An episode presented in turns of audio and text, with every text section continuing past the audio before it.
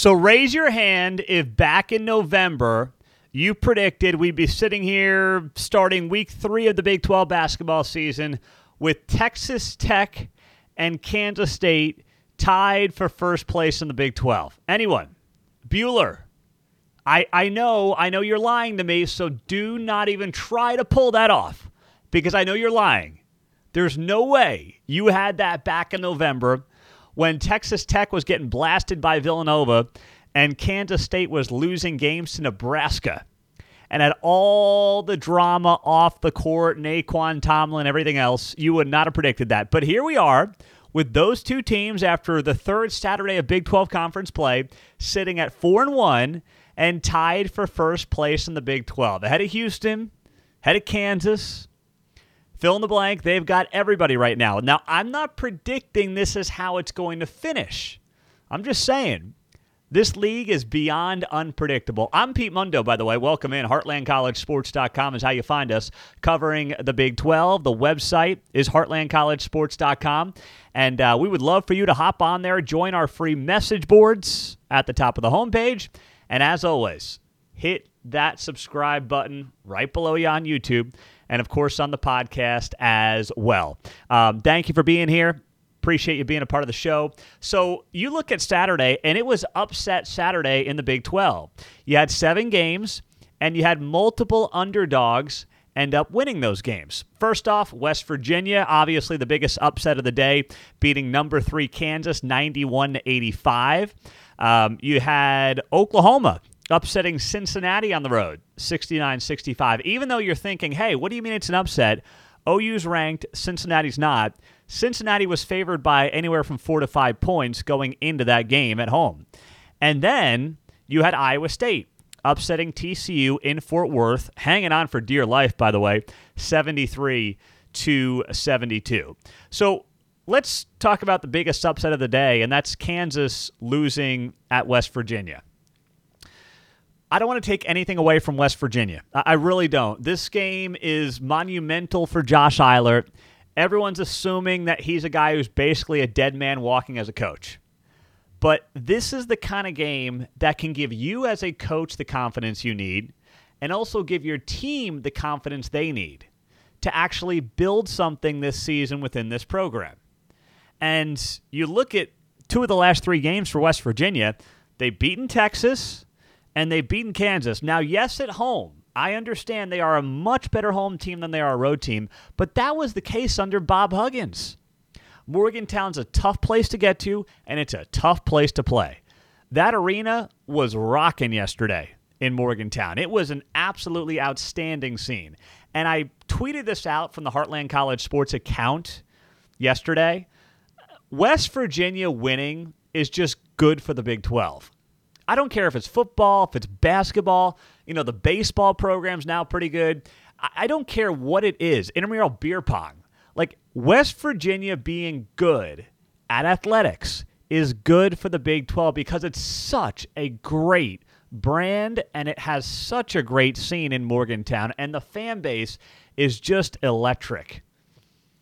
And, you know, a lot of Big 12 fans, I remember this because I have ties back to the old Big East days when West Virginia was like, you know, in the mix, top 10 team in football, Steve Slaton, Pat White, those guys, when they were humming along in basketball in the old Big East days, it, it, was an incredible scene, and it still is. And you got a glimpse of that on Saturday against Kansas.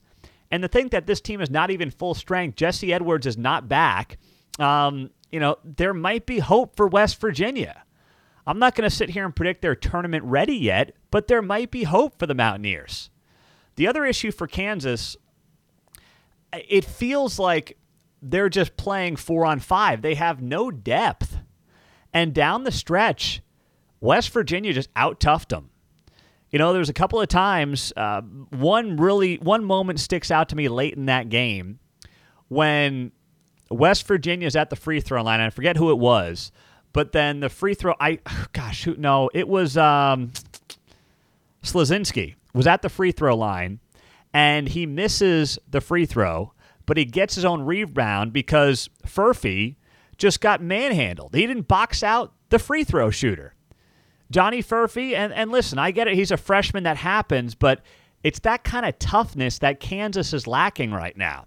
It's Hunter Dickinson, and yes, there's some you know solid play around him with McCullar and Adams, but there's no depth, and that shows up more so in road games than it does in home games, and that's what you're seeing from Kansas right now. I mean, Kansas is a is a bounce away, an arguably bad call away from being two and three in league play. When you really think about it, I mean that TCU game was a total coin flip. So Kansas is not the team yet that we thought they were capable of being, but also the Big 12 is just such a beast. You can lose to any of these teams right now. That's how good this league is. So credit to Josh Eilert, credit to West Virginia. And uh, Kansas is going to have to grind out some wins this year. This is not going to be one of those years where Kansas runs away with the Big 12. There's no way. Now, uh, look at some of the other upsets Oklahoma, Cincinnati. You know, early on, I'm watching that game, and I'm saying to myself, OU's in for a long afternoon. They were struggling shooting. They didn't really, it looked like the big men for Cincinnati. Bandaogo was really making it difficult for them on the boards and down low. You know, we know that Cincinnati has a, a huge lineup. They've got the big guys, and you've got to figure out how to work around them. Throw in, of course, um, you know, the kid from Russia, and, and you've got an issue on your hands if you don't know how to work around him. And OU's strength is really its guard play. And the guards were struggling early on. But as the game went on, OU was able to get more comfortable. You saw that play out in that game, and they actually end up out rebounding Cincinnati, which is a testament to the way that that front court and that back court stepped up, by the way. In a three guard lineup with Uzan, Oweh, and McCollum, you had those guys combined for nearly 15 rebounds. And yes, Moore had himself, he just missed a double double, but he had himself a very good game down low, Jalon Moore the big man from Alabama uh, for the Sooners. You know, he's undersized at six foot seven, but he's a big guy, and he was able to take care of a lot of business down low, and that helped Oklahoma throughout this entire game. So OU, which was sitting there going in as an underdog on the road, Cincinnati is a very good environment.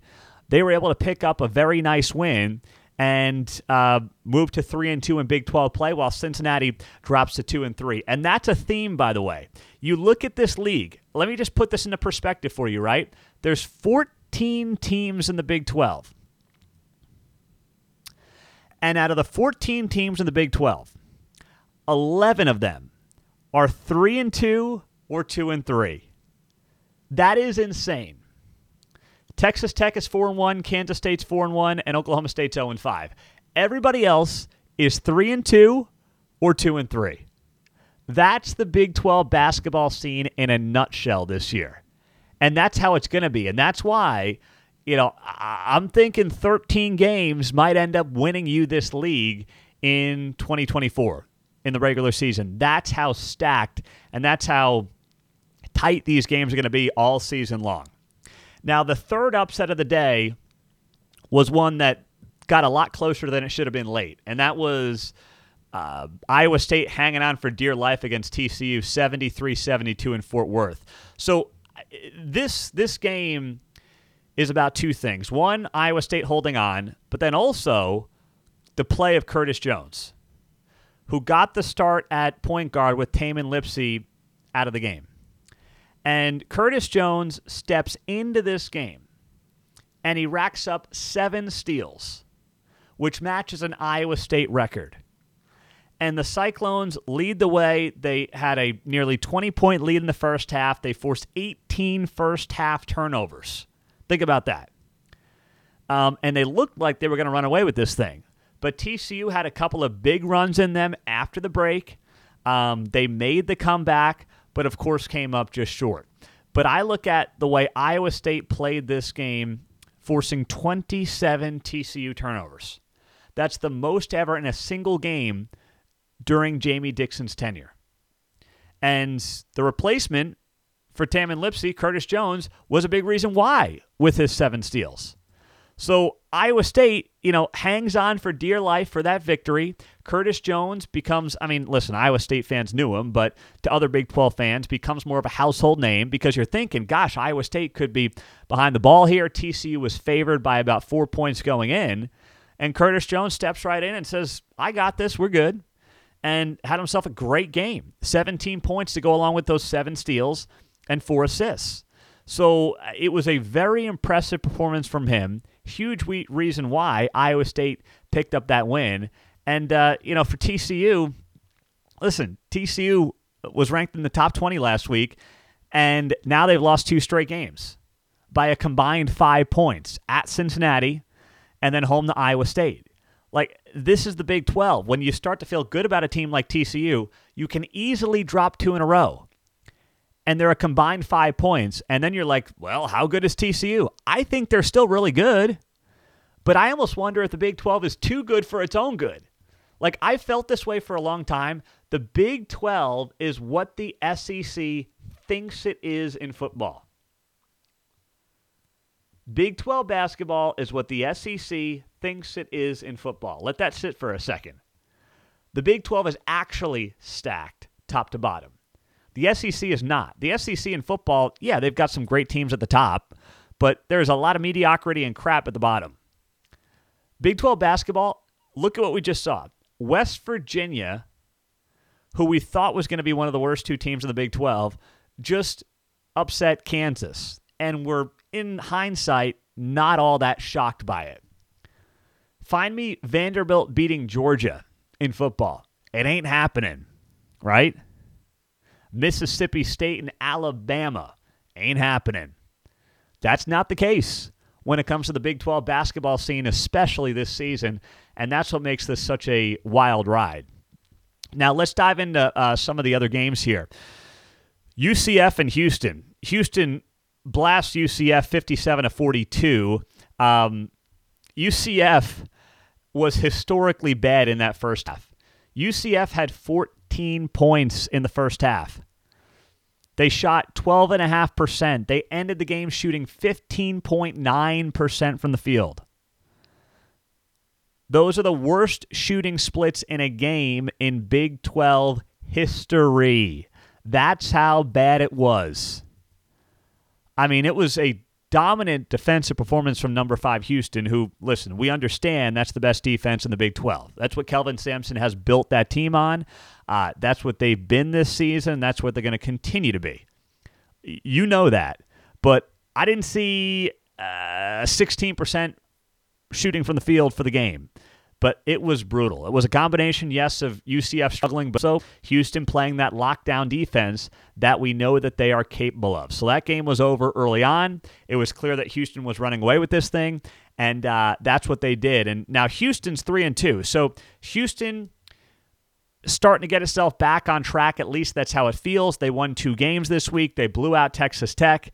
Um, they beat UCF, but now they got a tough test. They got to go on the road this week to take on BYU, who's much better at home, it seems. And then it's Kansas State on Saturday. Kansas State right now sitting in first place in the Big 12 Conference. So go figure. Uh, okay, Texas taking care of Baylor 75 73. It's not an upset, even though you think, well, Baylor's ranked in the top 10 and TCU or uh, Texas is not ranked. But technically, Texas was favored by two points in this game. So it's not an upset. People will look at it and assume it's an upset, but it's not an upset. So this game for Texas, do we want to start off the court with the drama or do you want to start on the court? On the court, Jalen Bridges hits a big three pointer to tie the game. And then with five seconds left, Tyrese Hunter takes it the length of the floor and ends up scoring the game winning bucket as time expired horrible defense by Baylor on that final play. You allow a guy like Tyrese Hunter to get the ball on the run. He's got five seconds. That's plenty of time to go the length of the floor. It's not like we're talking two and a half, three seconds where he's chucking up a, a half court shot or a long three. Five seconds is an eternity. You allowed the best player on the court to get the ball in stride and take it the length of the floor. That's a terrible job. I think Baylor assumed after that Bridges three they were going to OT. And obviously that wasn't the case. So Texas, with its back against the wall, got a win it desperately needed against Baylor at home. Um, that's a tough loss for Baylor. You would have liked to push that game to OT, but Texas was the more desperate team in that game. Um, but then there's the off court. So you have Rodney. Well, let's just start off with this. Let's start with what he said after the game. Rodney Terry, after the game, apologized for his emotional reaction to UCF going horns down following UCF's upset against Texas from earlier in the week. He apologized to Texas fans and alums for kind of how he acted after that, and he was right to do so. That's nice. But Rodney Terry, the same guy who admonished UCF just a few days earlier for saying that they don't act when they win like they just won a national championship. Did you see Rodney Terry's reaction after Tyrese Hunter's game winner? He was jumping up and down like a little schoolgirl who had just won the national championship. Literally three days ago, he was browbeating UCF for how it reacted to beating Texas. And then Rodney Terry, who was favored in the game, wins the game on a last second bucket, and starts jumping up and down on the sidelines on the game winning shot. And good for him. I wouldn't care. I wouldn't think twice about it if he didn't act like such an absolute baby and clown in words I don't want to say because I want to be family friendly, but you can fill in the blank as you so please. Uh, he's acting like that three days ago. You got to be kidding me. Uh, that's why if you're if you're Rodney Terry, if you're a coach at any level, don't play that game. All you end up doing is embarrassing yourself, and that's exactly what he did. I I just it's unbelievable the lack of self-awareness that Rodney Terry has had this past week and he looks like such a buffoon acting the way he did days after he admonished UCF for acting the way they did, which wasn't even all that bad at all. Let's see how um, Texas feels when they get some horns down this week in Norman coming up in a couple of days. That'll be a lot of fun, I'm sure. So, time to put on those big boy pants, Rodney Terry. All right, let's get ready. Meantime, uh, two other games BYU losing at Texas Tech 85 to 78. So BYU was in complete control of this game. They were hitting every three pointer from anywhere they wanted to, all over the court. I mean, this is what BYU does, right? When BYU is playing well, they're chucking up the three and they're hitting the three. And I don't mean chucking up in a bad way, but listen, BYU has taken 609 three pointers this year. That's 150 more than anybody else in the Big 12. Oklahoma State is second in three pointers attempted at 457. BYU has taken 609 three pointers. That's nearly double the amount of three pointers of Kansas. They've taken 321 this season. BYU has taken 609. Put that into perspective. All right? I mean, that's crazy. So BYU scored 48 points in the first half. They were up 16 points. I mean, they couldn't miss. I I was like, all right, I'm going to turn the game off and see what's going on with the NFL playoff games because I was like, that one's over. BYU's got the hot hand. And then the second half happened. And Texas Tech locked down. And by the way, Pop Isaacs went off. Pop Isaacs had 20 points in the second half. And that big three pointer he hit from the left wing with a couple of minutes left was just, man, that was beautiful. It was, um, they had numbers. He steps into it, left wing, drains it. At that point, I think he had cracked the 20 point mark in the second half. Pop Isaacs finished with 32 on the night, 11 and 19 from the floor, 6 of 9 from three point range. He was money, especially over the final 20 minutes. Um, now, I still think the offense is too reliant on him for Texas Tech. But listen, that arena as well. I mean, you go on the road to Lubbock. I saw that Big Game Boomer tweeted this out, uh, and if you are on Twitter, you know Big Game Boomer. He tweeted out that uh, Texas Tech has the second best home atmosphere in the Big 12 after K State. I wouldn't go that far. Uh, listen, I've been at Allen Fieldhouse. It's a great atmosphere. Texas Tech looks like it's got an incredible atmosphere, by the way. But um, either way, it's a tough place to play in Lubbock, and it has been for the last few years when it comes to basketball. Great atmosphere in there, and BYU clearly was feeling that in the second half. And if they're not hitting those three pointers, listen, it's going to be tough sledding for BYU, and that's exactly what ended up happening. And Texas Tech got hot at the absolute right time. So uh, there you have it on that front. By the way, if you're joining the show, hit the like button if you could on YouTube. If you're just hopping on, that would be great. I appreciate you guys doing that. Great way to help this show grow. And also subscribe. Um, that way you never miss a show. We've got plenty of Big 12 basketball and, of course, offseason football coverage right here on Heartland College Sports. I'm Pete Mundo. Thanks for joining us and being a part of the show. So that's where we're at right now in that game. And Texas Tech, with that comeback win, is, as I noted, tied for first place in the Big 12 Conference. And the other team tied for first place is Kansas State.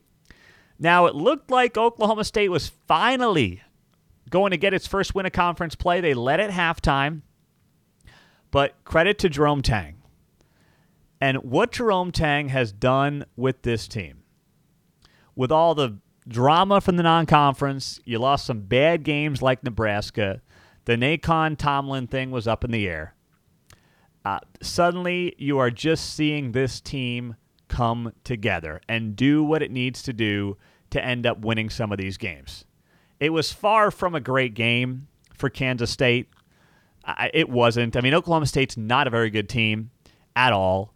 But Kansas State came back and took care of business and won the game against Oklahoma State in a game that, uh, listen, of all the games on the slate, it was not the one that you would sit there and say to yourself, gosh, I, I, I can't wait for the Kansas State Oklahoma State game. And that's no offense to either team. It's just kind of how we all felt about this game. And, you know, you're sitting there and it's, I want to say it was like at about the 12 minute mark, 12, 13 minute mark Kansas State's down seven. And you're like, okay, I, and, and it, Oklahoma State kind of held that lead. They were still, Kansas State was still down seven at the under eight timeout. And then all of a sudden, things started to turn. There were some turnovers in Oklahoma State. Uh, Kansas State started to get momentum. They were hitting their free throws as well. Uh, they were hitting some big threes. Cam Carter started to get hot as well. He had a big three pointer that put him up with about three minutes left. So suddenly it just started clicking. Um, at the right time offensively for this Kansas State team. And it was clear that they had the confidence of a team that expected to win this game. And that's in large part what this came down to. One team that knows how to win, that has a coach who knows how to win, that expects his team to win, and another coach in Mike Boynton who hopes his team can win. That was on full display the final seven, eight minutes of that game between Kansas State and Oklahoma State. And yeah, I mean, certainly it was tied with uh, what a minute left. Like I, I, get it. Some of you guys are saying that right now on the on the uh, on the show, but it started at about that seven minute mark. If you go back and watch the game, that's when the comeback started for Kansas State.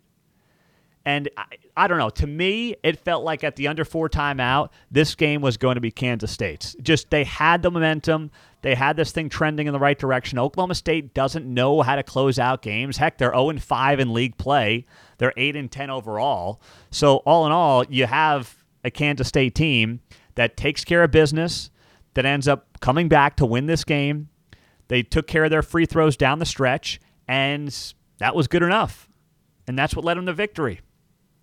So let's get to some of your comments, uh, by the way. Matthew says, Let's go, Mountaineers. Time for a run. I hope they can make a run for your sake. I mean, listen, in this league, here's the good thing. The good thing about this league is that you're playing ranked teams almost every night. But West Virginia has a couple of very winnable games. Now, they're on the road, and the road is always tough in the Big 12, but they have games this week at UCF, at Oklahoma State, and then they're home to Cincinnati and home to BYU. And BYU's got to travel across the entire darn country. So these are four games. It's a great point. These are four games, though, that if West Virginia is serious about turning around a season, it's got to start now. Here's the if you want a problem though, especially looking at that BYU game in uh, next week. West Virginia's three point defense is the second worst in the Big 12 right now. So that's going to be problematic when you take on a BYU team that is just bombs away from three point land. So that's got to improve. But you're right. That's a very good point there, Matthew. Things can start turning around real fast. Allen says, I still have Houston winning the Big 12. Wouldn't shock me at all. Not one bit. Um, Mike says, with all due respect, Pete, Texas Tech is on top of the Big 12 right now. 15 and 3 versus 14 and 4. Oh, come on. Uh, we're talking about conference play. I, I understand what you're saying about the overall record, but the non con, let's just talk about conference standings. That's what matters. Um, that's how we got to have this conversation. What else do we have here on the text line? Do, do, do, do. Adam says, say what you want about Pete. He's better than John Biden Kurtz. no comment. No comment. No comment. oh, gosh. Craig, don't underestimate the cats. I'm not underestimating the cats. I, listen, I just want to see the rest of the season play out. It's still very early. And you look ahead, you got Cincinnati and Kansas on Big Monday. Uh, that's going to be on Monday night. And then Tuesday night, is a really intriguing slate Texas at Oklahoma, West Virginia at UCF, Houston and BYU. That's at BYU. And TCU goes to Oklahoma State. And then Wednesday is uh, Kansas State at Iowa State, which is a really good game. That could be, you know, winner of that game is tied for first place in the Big 12. So uh, it is going to be another incredible week in this league, and I cannot wait to see how it all plays out. It's going to be awesome. I'm Pete Mundo. Thank you guys uh, for being here and joining us on the show. Please do hop on our free message boards. If you're a diehard Big 12 basketball fan, you want to be on the message boards. They're free. We're there all the time. We're interacting with our uh, fellow Big 12 fans. And of course, subscribe to the show, hit that thumbs up, and never miss an episode. If you want a free Heartland College Sports Koozie, what do you do?